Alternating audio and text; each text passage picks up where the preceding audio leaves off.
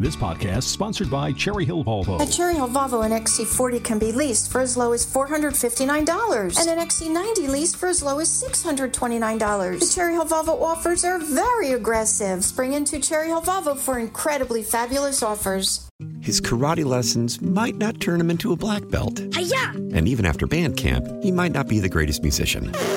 But with the 3% annual percentage yield you can earn on a PenFed premium online savings account, your goal of supporting his dreams Thanks for everything, Mom and Dad. will always be worth it. Apply today at PenFed.org slash savings. Federally insured by NCUA. $5 minimum to open account. To receive any advertised product, you must become a member of PenFed. PenFed's got great rates for everyone. Politics, culture, chaos. It's time to make sense of it all. It's time to have a little fun. This is your afternoon dose of sanity. This is the Rich Zeoli Podcast. Well, Secretary Blinken is in the hot seat today, uh, trying to uh, explain and, and blame. A lot of blaming today. A lot of blaming on the Trump administration, I can tell you that. A lot of blaming, but a lot of trust in the Taliban, too. It's very, very odd. Good afternoon. How's your day going today, all right? This is why I do this afternoon podcast because news breaks in the afternoon and there is so much breaking around the Secretary of State. You know what I can't understand about this guy? I mean, first of all, he's in D.C. and he's in front of the congressional committee uh, on Zoom or whatever the virtual service is. I don't know if it's Zoom or what, but he's doing this virtually. So he's in D.C. and he's still doing it virtually. I guess he, he couldn't walk down the street and, and be in person. That's just very odd. The whole thing is odd. Uh, let me give you some updates on, on what so far has transpired. The secretary said there's no evidence that staying longer would have made the Afghan security forces or the Afghan government any more resilient or self sustaining. Fair enough. That's a fair point. But would we have gotten all of our people out, is the question. Because we're still talking about Americans being on the ground in Afghanistan now. And also, too, if we had stayed at least with the military there and gotten everybody out, would the military occupation of Kabul until everybody was out of Afghanistan might have slowed possibly the Taliban takeover? Is one of the questions. Uh, one of the other questions that was asked today has to do with the fact of why the Taliban doesn't have any women in the cabinet. I would just like to remind everybody that if they do bring any women to the cabinet, they're most likely going to bring terrorists. Just want to point that out. All right? It's a very important point. Uh, Secretary of State Blinken doubled down on claiming that Biden planned for a chaotic withdrawal of uh, Afghanistan. In April, if you remember, Biden promised to withdraw reasonably, responsibly, deliberately, and safely. But now Biden's saying, look, there was no other way but chaos. Uh, just chaos. It's all it's always going to be. Uh, just chaos. Representative Chris Smith of New Jersey was asking the question of, of what was the process of vetting the Afghan evacuees, especially in light of the fact that reliable information on some or perhaps many that got parole uh, wasn't available to conduct a meaningful background check. Are you concerned that the Taliban may have embedded its own members as evacuees? Very good question.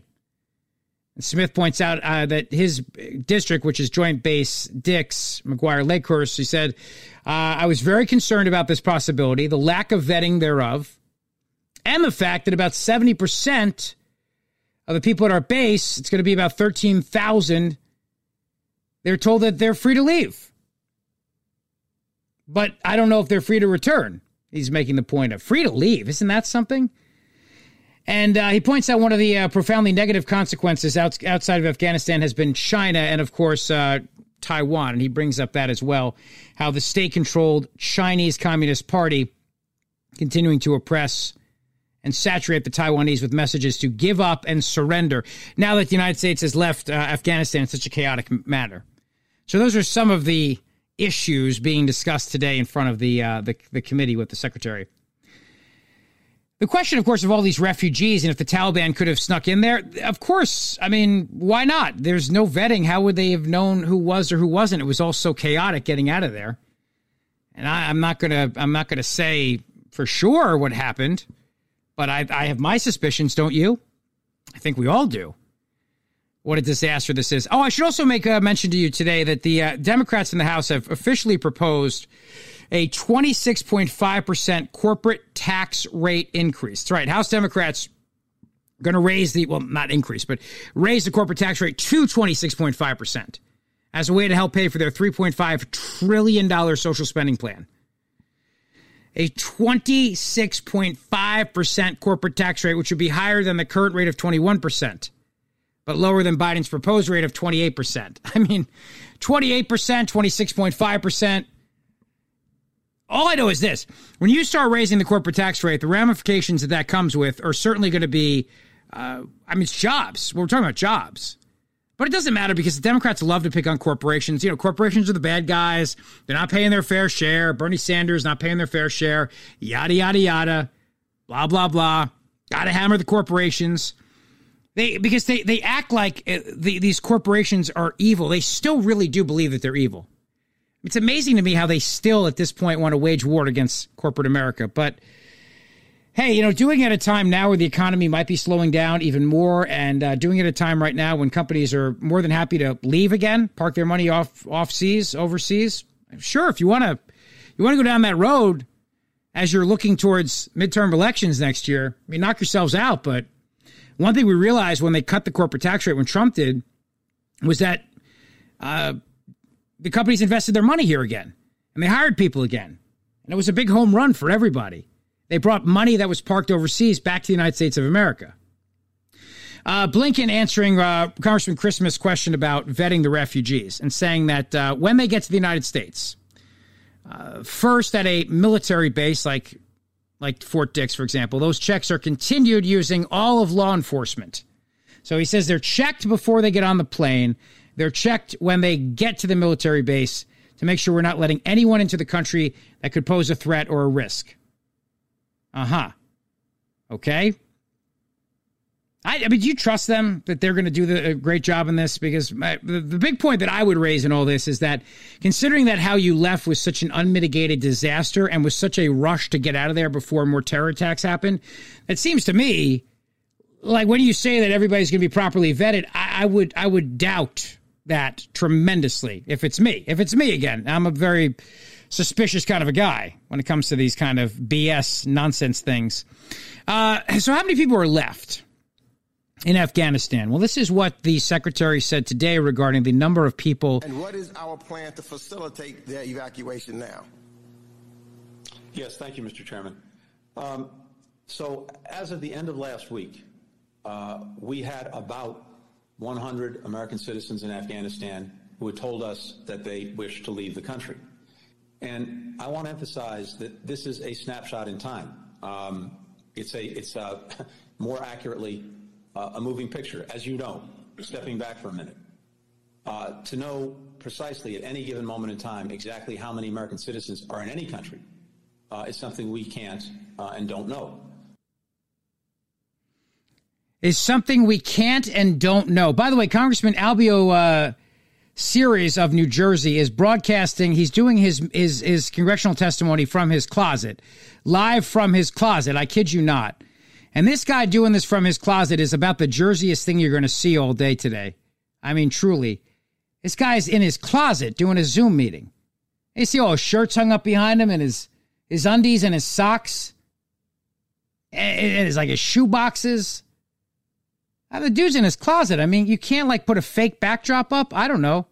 I got to tweet something out about this here. Let's see. This New Jersey congressman live from his closet is about the Jerseyest thing you'll see all day. I'm going to tweet that out here. It's about the, let's see, Jerseyest thing you'll see. Is Jerseyest even a word? I think so. Jerseyest thing you'll see all day today. He's in his closet. And I mean, like, I don't know, like socks and underwear and stuff. Can't can't you just I don't know maybe I don't know clean it up a little bit maybe go in the bedroom? Eh, eh, also he doesn't have young kids. What what is he what is he hanging out for in the in the closet? I don't really understand these people but it's my state so of course I guess I got to own it I guess I don't know. Uh, all right so uh, here's what just amazing to me uh, here's what else I can tell you a few things today that are going on uh, with regards to the Secretary of State's uh, testimony. They we have big expectations for the Taliban, by the way, big expectations. This is what the Secretary of State slash mortuary director Tony Blinken had to say regarding what the expectations are are on the Taliban. We initiated a statement joined by more than half the world's countries, over 100 countries, as well as the United Nations Security Council resolution, setting out the international community's expectations of a Taliban led government. We expect the Taliban to ensure freedom of travel, to make good on its commitments on counterterrorism, to uphold the basic rights of the Afghan people, including women, girls, and minorities, to name a broadly representative permanent government to forswear reprisals. The legitimacy and support that the Taliban seeks from the international community will depend on its conduct. Uh huh. So the Taliban wants to impress the world and to make sure that they uphold the basic rights of the Afghan people, including women, girls, and minorities. Remember that. We expect the Taliban to do this. We expect the Taliban to do this. And what if, if, if the Taliban doesn't do it, what, what is the world going to do? Is my question. What is the world going to do? Nothing. And the Taliban knows that. So they're not afraid of this. We've been through this a million times now. They're still saying this over and over and over again. I got to hand it to Representative Mike McCaul from Texas. He blasted the Biden administration today. Oh, he let him have it, calling it an unmitigated disaster for Afghanistan. Betrayal. He called it a betrayal. I mean, it was great. He hammered him today. It was fantastic. I I loved hearing it because it was so refreshing to hear a Republican actually fight the Biden administration for once. You know what I'm saying? Like it was really refreshing that Republicans did, weren't just fighting each other and weren't just fighting, I don't know, Trump and Trump people. They were actually fighting uh, the Biden administration. It was really glorious to see. Very impressive to see them do that. And I say, good good luck. Here, take a listen here. Agreeing to stay until every member has been heard. I believe every member has a right to ask questions on such an important topic. Over the last several weeks, we witnessed Afghanistan rapidly fall to the Taliban and the chaotic aftermath that followed. This did not have to happen, but the president refused to listen to his own generals and the intelligence community who warned him precisely what would happen when we withdrew. This was an unmitigated disaster. Boom. Of epic proportions. Absolutely, it I was. Never thought in my lifetime that I would see an unconditional surrender to the Taliban. Yeah, good for him. For weeks, good. our offices were flooded with requests to help people get out of Afghanistan. Requests that were coming to us because the State Department failed to provide help. And then the unimaginable happened. On August 26th, 13 American servicemen and women were brutally murdered by ISIS K trying to help American citizens and our Afghan partners escape from the Taliban. Two days ago, we commemorated the 20th anniversary of 9 11. And while we mourn the loss of almost 3,000 innocent people, the Taliban at the same time celebrated by raising their flag over the presidential palace. Days before, they emblazoned their flag on the wall of our United States Embassy, proclaiming the defeat of the United States of America. Shameful, right? Shameful. Shockingly, the White House has described this Taliban regime as businesslike and professional. So let's meet a few of these professionals, the so called new and improved Taliban. Let me let me just pause it for a second here. Every day I try to do the podcast and bring you the breaking news of the day, and uh, what I noticed, especially lately, is uh, there's two different worlds happening with re- regards to how we are recognizing the Taliban. The first is this: we're pretending like the Taliban are a bunch of civilized people that the same people that weren't that were in charge in 2000 and 2001 are are gone, right? A gone, and this is a new group of Taliban that's in, new and improved, refreshing, new, kinder, gentler, woke, diverse, whatever you want to call it. And then the other track, which is the reality track, which is that it's the same old Taliban. It, they don't change. There are certain groups in the world that just don't change, and the Taliban's being one of them. They're They're not looking for the world's approval. They're looking for the world to convert to Islam. They don't want your approval. They don't want the approval of infidels. If they did, they would have turned over Al Qaeda to the United States of America, and we wouldn't have even had to go into Afghanistan in the first place. Remember, we went into uh, Afghanistan because Al Qaeda would not, the Taliban would not turn them over to us. President Bush warned them. He said, You need to turn them over, and they wouldn't. So the same people that were in charge then are in charge now. And I mentioned on the show this morning, I watched uh, a great movie over the weekend. I'd seen it before, but I rewatched it again. And the movie is called The Path to 9 11. It was only showed one time on ABC, and then uh, the Clintons did their thing, and they got all the Democrats to write a letter, and because it makes Clinton look really bad, and it should. Because Bill Clinton had opportunities to get bin Laden, and he blew it because of other activities going on in the White House at the time that distracted him. And he had several opportunities to get bin Laden. They did not. They also had opportunities to align themselves with the Northern Alliance and and have an ally who was going to fight the Taliban and get bin Laden. And they blew that too. And this movie is great. And it's another reminder, too, that ABC, Disney, China will definitely do the Democrats' bidding. Democrats sent them a letter saying, if you air this movie one more time, we are going to take away your license to broadcast because Democrats love censorship. And so anytime there's a movie out, even though it's a fictionalized account, they don't like the content, they threaten what they always do take away your broadcast license, we'll censor you. And ABC backed down. It's not like ABC is going to make a brave fight for the freedom of speech and tell these members of the Senate to go scratch. Not going to do that. Bob Iger was the head of Disney at the time. I'm sure he's buddies with the Clintons.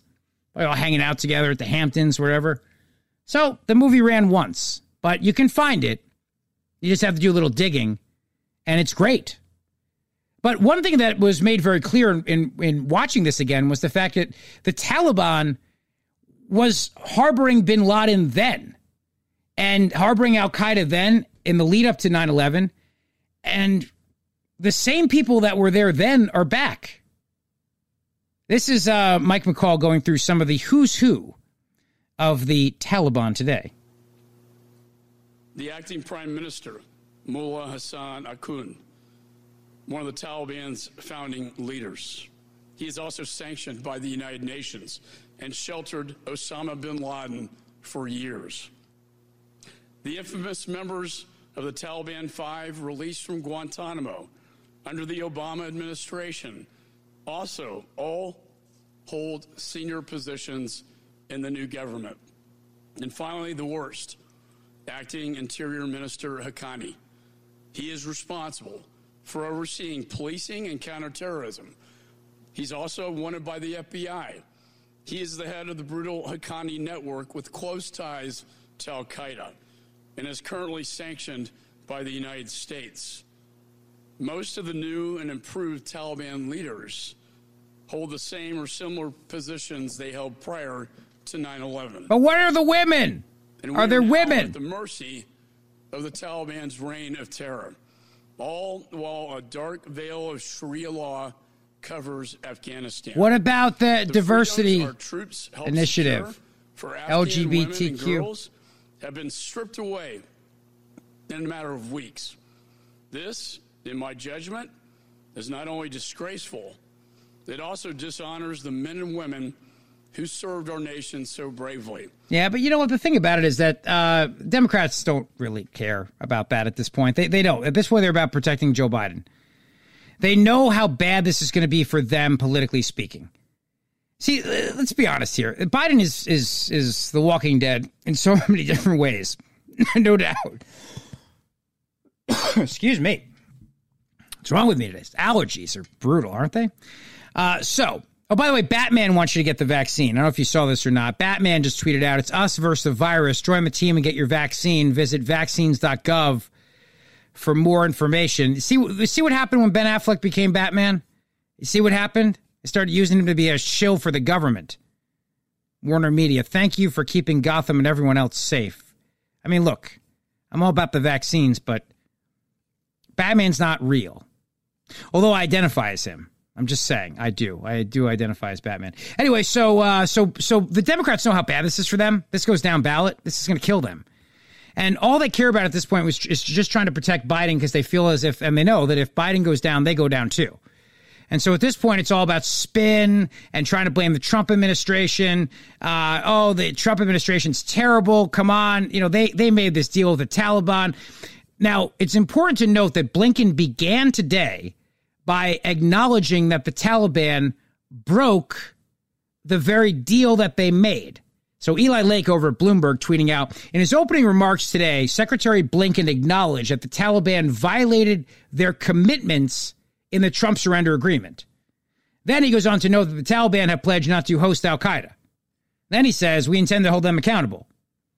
So, interesting enough, acknowledging that the Taliban broke the commitment they made with the Trump administration, yet Democrats are still blaming Trump for making any sort of agreement with the Taliban. At the same time, they're making a, an agreement with the Taliban. So you gotta, you gotta, to follow that line of logic, you need to completely distance yourself from any sort of rational, common sense reasoning. Really, truly. Uh, I was thinking about this too. In the opening statement today, Representative Gregory Meeks repeated the suspect uh, uh, repeats the suspect administration line that he had no choice. Biden had no choice but to either withdraw troops or stay there forever, forever and ever.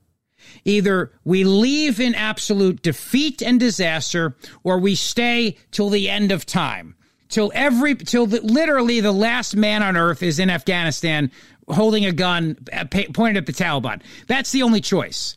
Leave in a cluster where we're running away and going, please, Taliban, please be nice to our people, or we stay until the last man on earth in some sort of post apocalyptic zombie movie is a dude in Afghanistan on a lawn chair waiting for the Taliban to attack. No, there's another middle ground here, which is you get everybody out safely, you keep a small group in there to oversee an orderly transition between the new Afghan government and, and the Taliban, and you you certainly get everybody out as a civilian. You make sure the Taliban doesn't have our stuff. Like there's other ways to do this. And General Milley Mark Milley, Milley, excuse me. They love Milley now. They love Milley because he went against Trump. So they love Milley. And uh, Secretary Austin prepared the president with that other option. You sustain a small footprint, not forever, but a short period of time for a transition period. But they decided that they weren't going to do that either. So there's still Americans in Afghanistan. We still have right now a situation where we're still pretending like the Taliban can be reasoned with. And uh, we're, we're still blaming Trump. So there, there you go. That's what we're doing. This is what Blinken said on June 7th. Ready? This is what he said on June 7th. I don't think that uh, the fact that our forces are, are, withdrawing, one, we're not withdrawing, we're staying. Uh, the embassy is staying. Our programs are staying. We're working to make sure that other partners stay. We're building all of that up. And uh, whatever happens in Afghanistan, if there is a significant deterioration uh, in security, um, that could well happen. We've discussed this uh, before. Um, I don't think it's going to be something that happens from a Friday to a Monday. What? What? A Friday to a Monday. So that was Blinken then. And of course, Blinken today, there was no other way I could leave. It was going to be a disaster either way. It was going to be absolute chaos. Nothing I could do about it. It was just going to be this way. Nonetheless, we planned and exercised a wide range of contingencies. Because of that planning, we were able to draw down our embassy and move our remaining personnel to the airport within 48 hours. And the military, placed on standby by President Biden, was able to secure the airport and start the evacuation within 72 hours. The evacuation itself was an extraordinary effort under the most difficult conditions imaginable. Totally the opposite of what he said back then, right? Also pointing out the fact that uh, we were going to keep our embassy open, and we're not. We, we didn't do that. We we drew that down too. So he's all over the place. He's all over the place, Blinken.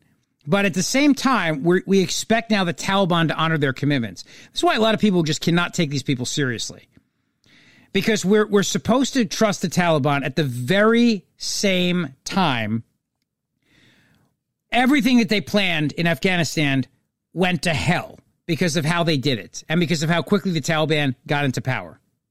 So I'm just pointing out to you, and I want you to know exactly what's going on today because we got to do the very important thing. Let's cut through the BS. This is the Rich Zeoli podcast. Let's see. Melania Trump's office attacks former top aide Stephanie Grisham. Failed personal relationships and unprofessional behavior. Oof.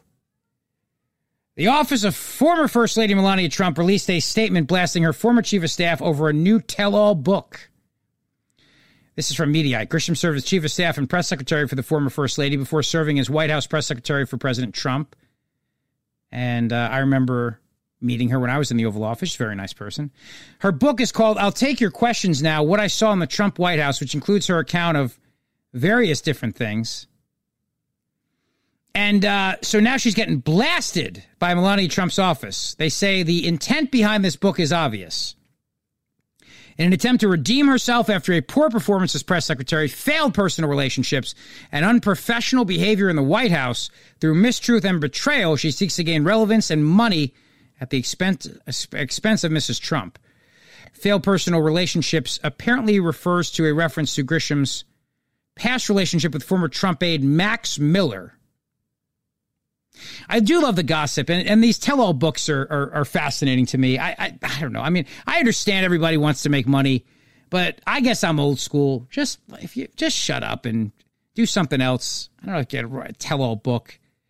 It's like a short payday to me, and then you wind up betraying confidences. And people do this all the time in politics. They really do. They do this all the time. I think it's like their meal ticket. I'm not going to begrudge anybody for making money, but I am going to begrudge people for selling out and uh, betraying the trust of the people that they were serving. And you might go, well, the American people deserve to know the truth. Yeah, but I mean, uh, yes, I, I, I do agree with that point. But a lot of this stuff that winds up becoming in these books is usually gossip and innuendo. Honestly, it truly is. It's really just a kind of uh, gossip and innuendo and that sort of thing. Uh, one thing that I want to mention today is uh, this guy. uh, President Biden, who is now going on with a vaccine mandate. The Biden administration promised they would never do a vaccine mandate. You remember this, right? Uh, it, they would never do a vaccine mandate. I am of the opinion that one of the things about a vaccine mandate that is incredibly, incredibly uh, difficult is that if you go down the road of vaccine mandates, you inevitably acknowledge that you could not motivate people by your own leadership.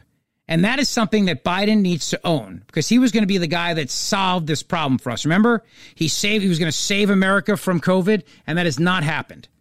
So now Biden's got to do this this vaccine mandate which is never going to hold up in court. Never. Never going to hold up in court.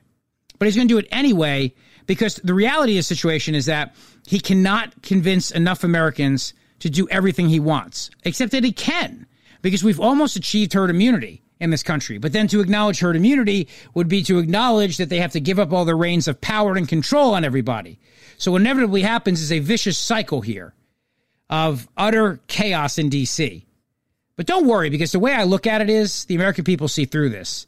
And there was a poll today I saw that said the American people overwhelmingly support a vaccine mandate. I don't agree with that. I think the American people overwhelmingly support freedom freedom to make their own choices. Even if they're vaccinated, they still want the freedom to make their own choices. Nobody likes mandates. Nobody likes to be told what to do. Nobody. We don't like it. And we're not going to go with it. Oh, they tried to cut his feed today again. This always happens with Biden. You notice that they they whenever the press starts to ask a question and he's doing one of these virtual events, they wind up he winds up they cut his feed. I love this. Take take a listen to this today. Can I ask you a question? One of the things that uh, I've been working on with some others. Yep. Is. And they go, thank you for joining. President Biden receives a briefing from federal and state fire agency officials. They cut the man. They cut him. They they didn't even play the orchestra music. You know, and I think that was kind of rude. At least play the orchestra music if you're gonna just cut the president of the United States off. They just shut him down. They just cut him off because he was. I guess he was going on a tangent. You know, somebody back in the control room was like, "Zip, zip, zip, zip, zip. shut it, shut it, shut it." We don't know where he's going here. He's off script. He's off script. Shut it down. And then they just psh, fade to blue, not black. They fade to blue. It says, "Thank you for visiting the White House" or something like that, and that's what they wind up doing. Uh, Biden, I'll tell you what. Every day, the gift that keeps on giving. But the good news is, if you're worried about his vaccination mandate, it's not going to hold up in court. And it's not going to hold up in court because the, re- the reality of the situation is that he doesn't have the power to do this. Uh, there is no grave danger, and that's the standard that's going to be used by OSHA. He can't do it. Oh, Secretary Blinken today said uh, we faced a choice between ending the war, escalating it because of Trump. Again, the same false choice, the same lie, still going with that and still blaming Trump and everything like that. As part of the agreement, he said the previous administration pressed the Afghan government to release 5,000 Taliban prisoners, including some top war commanders. Meanwhile, it reduced our own troop presence to 2,500 troops. In response, the Taliban agreed to stop attacking U.S. and partner forces and to refrain from threatening Afghanistan's major cities. But the Taliban continued a relentless march on remote outposts, on checkpoints, on villages, on districts, as well as the major roads connecting them. That's the part where he acknowledges the Taliban broke their promise broke their pledge. So you see what happens? He's acknowledging that the Taliban violated the agreement they made with the Trump administration.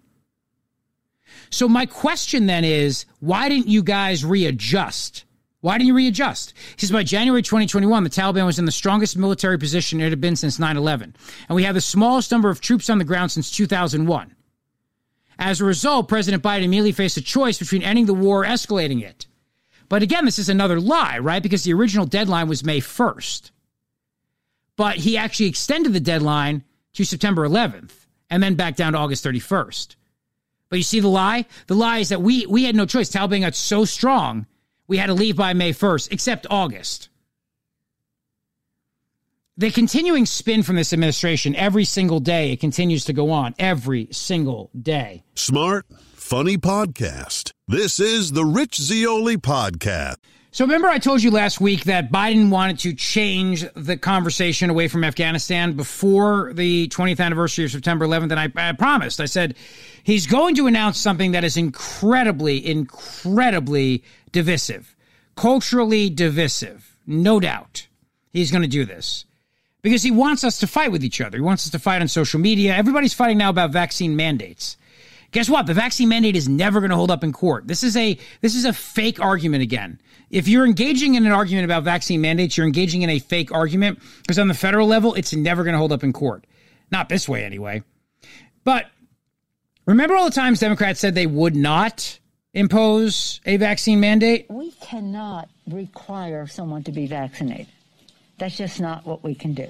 Needless to say, the right of women to make decisions about their own bodies is not negotiable. No, definitely not. You don't want to mandate and try and force anyone to take a vaccine. We've never done that. Our interest is very simple from the federal government, which is Americans' privacy and rights should be protected. It is a matter of privacy to know who is or who isn't. We don't want to be mandating from the federal government to the general population it would be unenforceable and not appropriate. Perhaps the federal government should step in and issue mandates, and if not, are you putting the needs of unvaccinated people ahead of the needs of vaccinated people? Well, I think the question here, one, that's not the role of the federal government. No, I don't think it should be mandatory. I wouldn't demand to be mandatory. First, we must increase vaccinations among the unvaccinated with new vaccination requirements. I was from uh, and put that together. Do you you realize that the whole uh, logic here uh, behind uh, we have to protect the vaccinated from the unvaccinated absolutely then makes people think the vaccines are not significant. The, the vaccines don't work. You realize that, right? That when anybody comes out and says, for example, today Kamala Harris tweeting out the following. Ready? By vaccinating the unvaccinated, increasing our testing and masking, and protecting the vaccinated, we can end this pandemic. That's exactly what we are committed to doing. Protecting the vaccinated. See, this is why people don't trust them or the vaccines because now we're saying that we have to protect the vaccinated from the unvaccinated by mandating vaccines. I'm vaccinated. I am not worried in the least bit about an unvaccinated person around me. Not in the least. But if that's their argument that I've got to be protected by mandating that you get a vaccine if you're not vaccinated, I no, I'm not going to go with that. No. If you want to get a vaccine to protect yourself, go with it. But please, by all means, do that if you want to. If your doctor thinks it's okay and if you think it's okay, but in no way am I going to say the government should mandate you get one because I'm worried about my own safety and health. That's why it's literally why I chose to get vaccinated. It's why I made that decision so that I would be protected. I don't need them mandating anything to protect me. I made a choice as an adult, and it's a good choice that I made, in my opinion. Oh, and also, too, by the way, we have millions and millions and millions and millions and hundreds of millions of shots have been administered in this country. Oh, you know what I love, too, by the way? Uh, this recall in California. Governor Gavin Newsom. This guy is such an elitist, isn't he? Now, do you remember that time that he went to the French Laundry? You remember that time? He had dinner there with his friends at the French Laundry restaurant. Well, CBS this morning actually pointed that out as they were discussing Gavin Newsom. They, because the, the, the, media loves Gavin Newsom. They think he's handsome. He's got nice hair. He's very debonair. So they haven't talked about any of that stuff with him. In fact, they've all been bashing Larry Elder, who's running against him. Larry's a great guy. They've been bashing him left and right, even though he'd be the first black American to be governor of California, and the media usually loves that kind of stuff. Nope, not this time around. They just hate him. Over at Good Morning America, according to Newsbusters, Good Morning America reporter Matt Gutman never mentioned what started the recall to Gavin Newsom. He said over the summer, the threat of the recall seemed real because that's what polls showed. And so the Democrats have been spending big ads on him and calling him the cavalry. But uh, on this morning, CBS, they actually brought up what was going on. Now, take a listen to this here. I'm going to play this for you a little bit here. This is the various uh, interpretations of how they're reporting on California Governor Gavin Newsom. Ready? This is Good Morning America. Hey. TJ, good morning. At first, this recall seemed like a sideshow. Indeed, there are 46 candidates vying for Newsom's job, including one who has been campaigning alongside a real. By the way, why does it make it a sideshow? 46 people want to become governor of California and, and, and take on Gavin Newsom. I thought that's democracy in action. Why is that a sideshow? No, really, why is it a sideshow? Uh, now he's going to point out the one person who's a clown. Go ahead. Kodiak bear. But over the summer, the threat seemed real. So a dude's campaigning with a bear. I can think of worse things, like campaigning with a bat, an old bat, like the Speaker of the House of Representatives, for example. Just saying. What's wrong with campaigning with a bear? Bears are fun. They're good mascots. The polls showed. And so the Democrats have been spending big on ads and calling in the cavalry. The cavalry. This morning, California Governor Gavin Newsom making the case that Tuesday's recall election isn't just due. All right, so that's Good Morning America. Let's see the uh, the take from uh, from CBS this morning and see if they do a little bit better here. And one of the reasons this qualified, you need 1.5 million signatures in California to do that, is because Republican backers of the recall got extra time to collect signatures. Why? Because of COVID lockdown restrictions. One of the few times that those restrictions pleased Republicans. A judge said, actually, it's hard to do that when you can't knock on doors or meet people face to face. And in that intervening period of time, Governor Newsom went to what is now in California probably one of the most famous dinners of all time.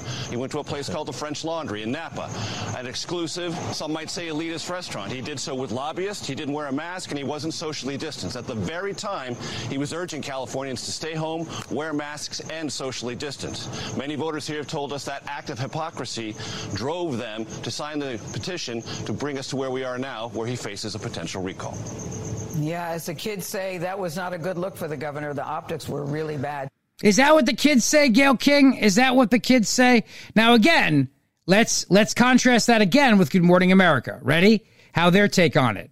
Go ahead. Good morning. At first, this recall seemed like a sideshow. Sideshow. Indeed, there are 46 candidates vying for Newsom's job, including one who has been campaigning alongside a real live Kodiak bear. As opposed to a dead one, the summer, the stuffed bear. real because that's what the polls showed, and so the Democrats have been spending big on ads and calling in the cavalry.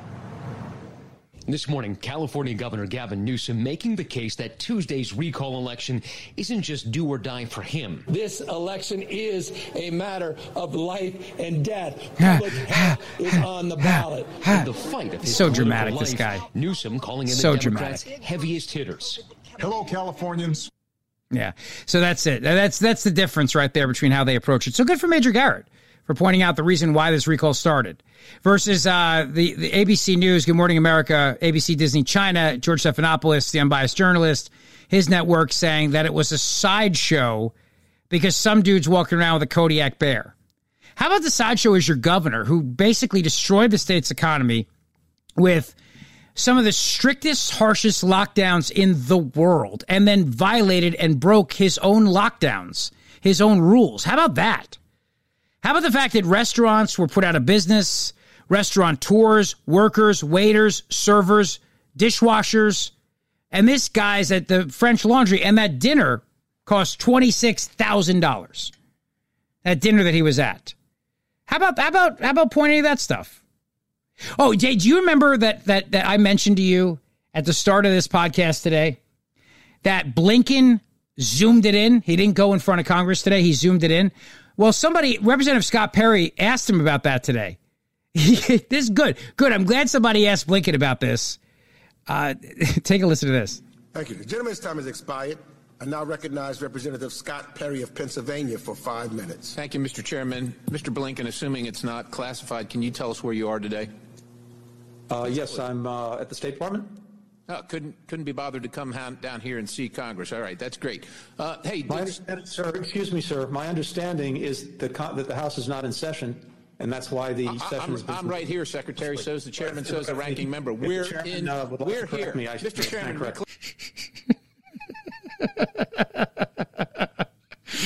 you can't come down and hang out with us in person, huh?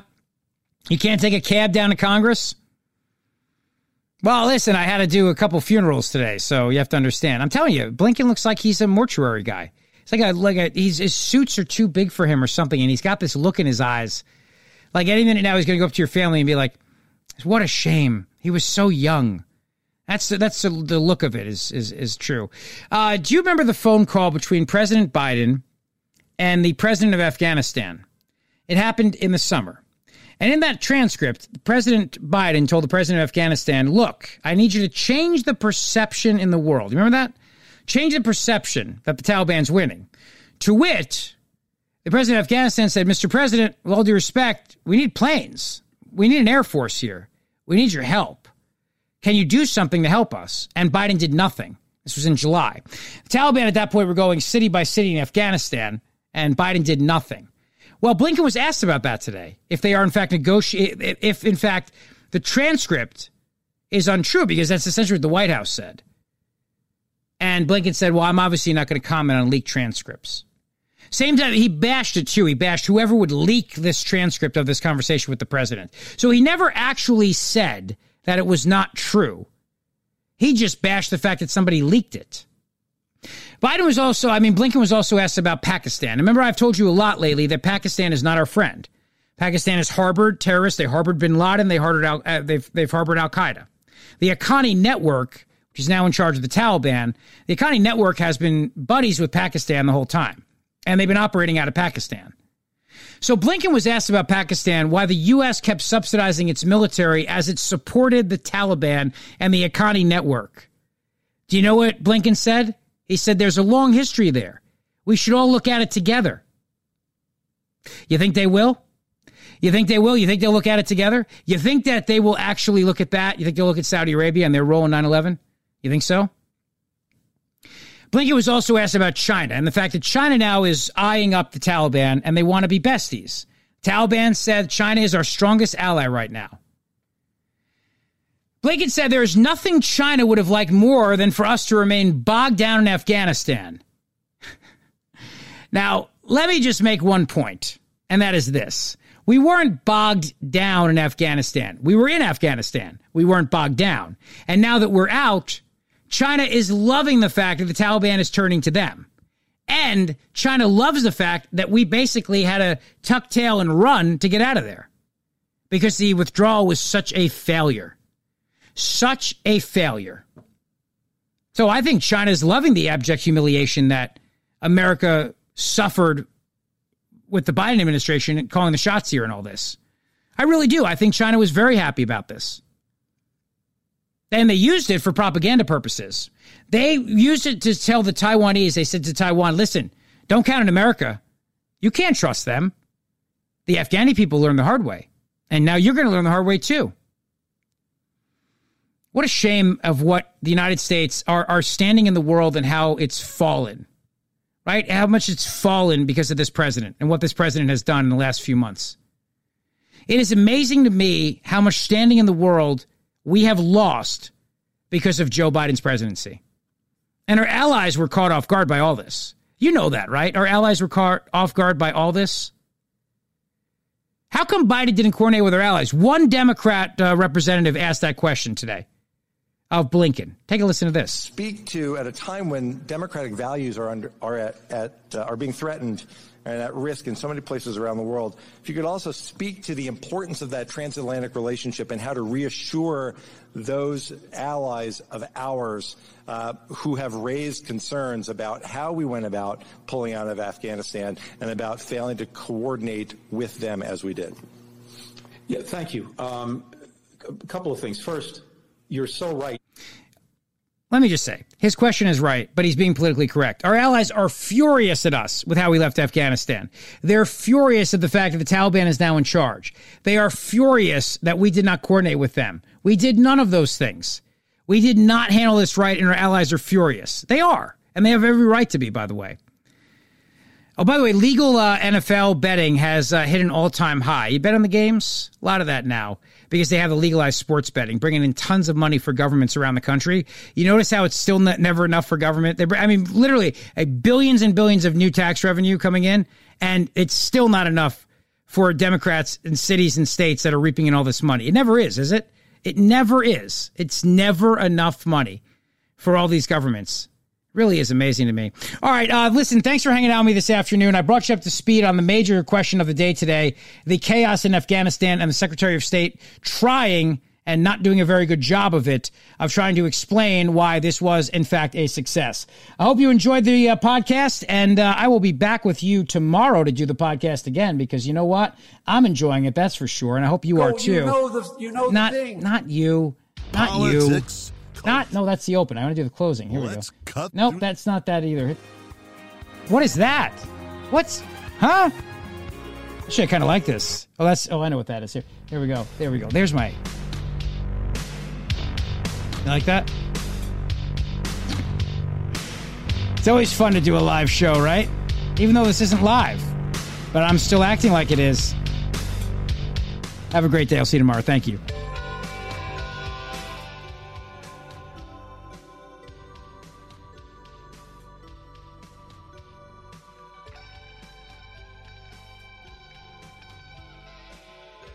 His karate lessons might not turn him into a black belt. And even after band camp, he might not be the greatest musician. But with the 3% annual percentage yield you can earn on a PenFed premium online savings account, your goal of supporting his dreams Thanks for everything, Mom and Dad. will always be worth it. Apply today at PenFed.org slash savings. Federally insured by NCUA. $5 minimum to open account. To receive any advertised product, you must become a member of PenFed. PenFed's got great rates for everyone. Why? Why? If you have T-Mobile 5G home internet, you might be hearing this Why? a lot. Why? Every time your internet slows down during the busiest hours. Why? Why? Because your network gives priority to cell phone users. Why? Good question. Why not switch to Cox Internet with two times faster download speeds than T-Mobile 5G home internet during peak hours? Okay. Stop the whys and visit cox.com slash 5G home for details. T-Mobile prioritizes certain T-Mobile phone users over home internet users during times of congestion. We all agree that reducing carbon emissions is a good thing. And once again, Toyota is leading the way. We hear a lot about fully electric vehicles, and Toyota has them with more on the way. But we also know a BEV is not for everyone, whether it's because of cost, range, or concern about finding a charging station when you need it. Plus, the raw materials used to manufacture batteries are limited. Enter Beyond Zero, Toyota's vision for a carbon neutral future in vehicles and in manufacturing plants too in the years ahead. The materials used to make just one long range battery for an EV could be used to make batteries for six plug in hybrids or 90 gas electric hybrids. That's why Toyota's position today is electrified, diversified, empowering you to choose how to reduce your own carbon footprint with the vehicle that's right for you a hybrid, plug in hybrid, or battery EV. So shop, learn more, and get details at toyota.com slash beyond zero. Toyota, let's go places.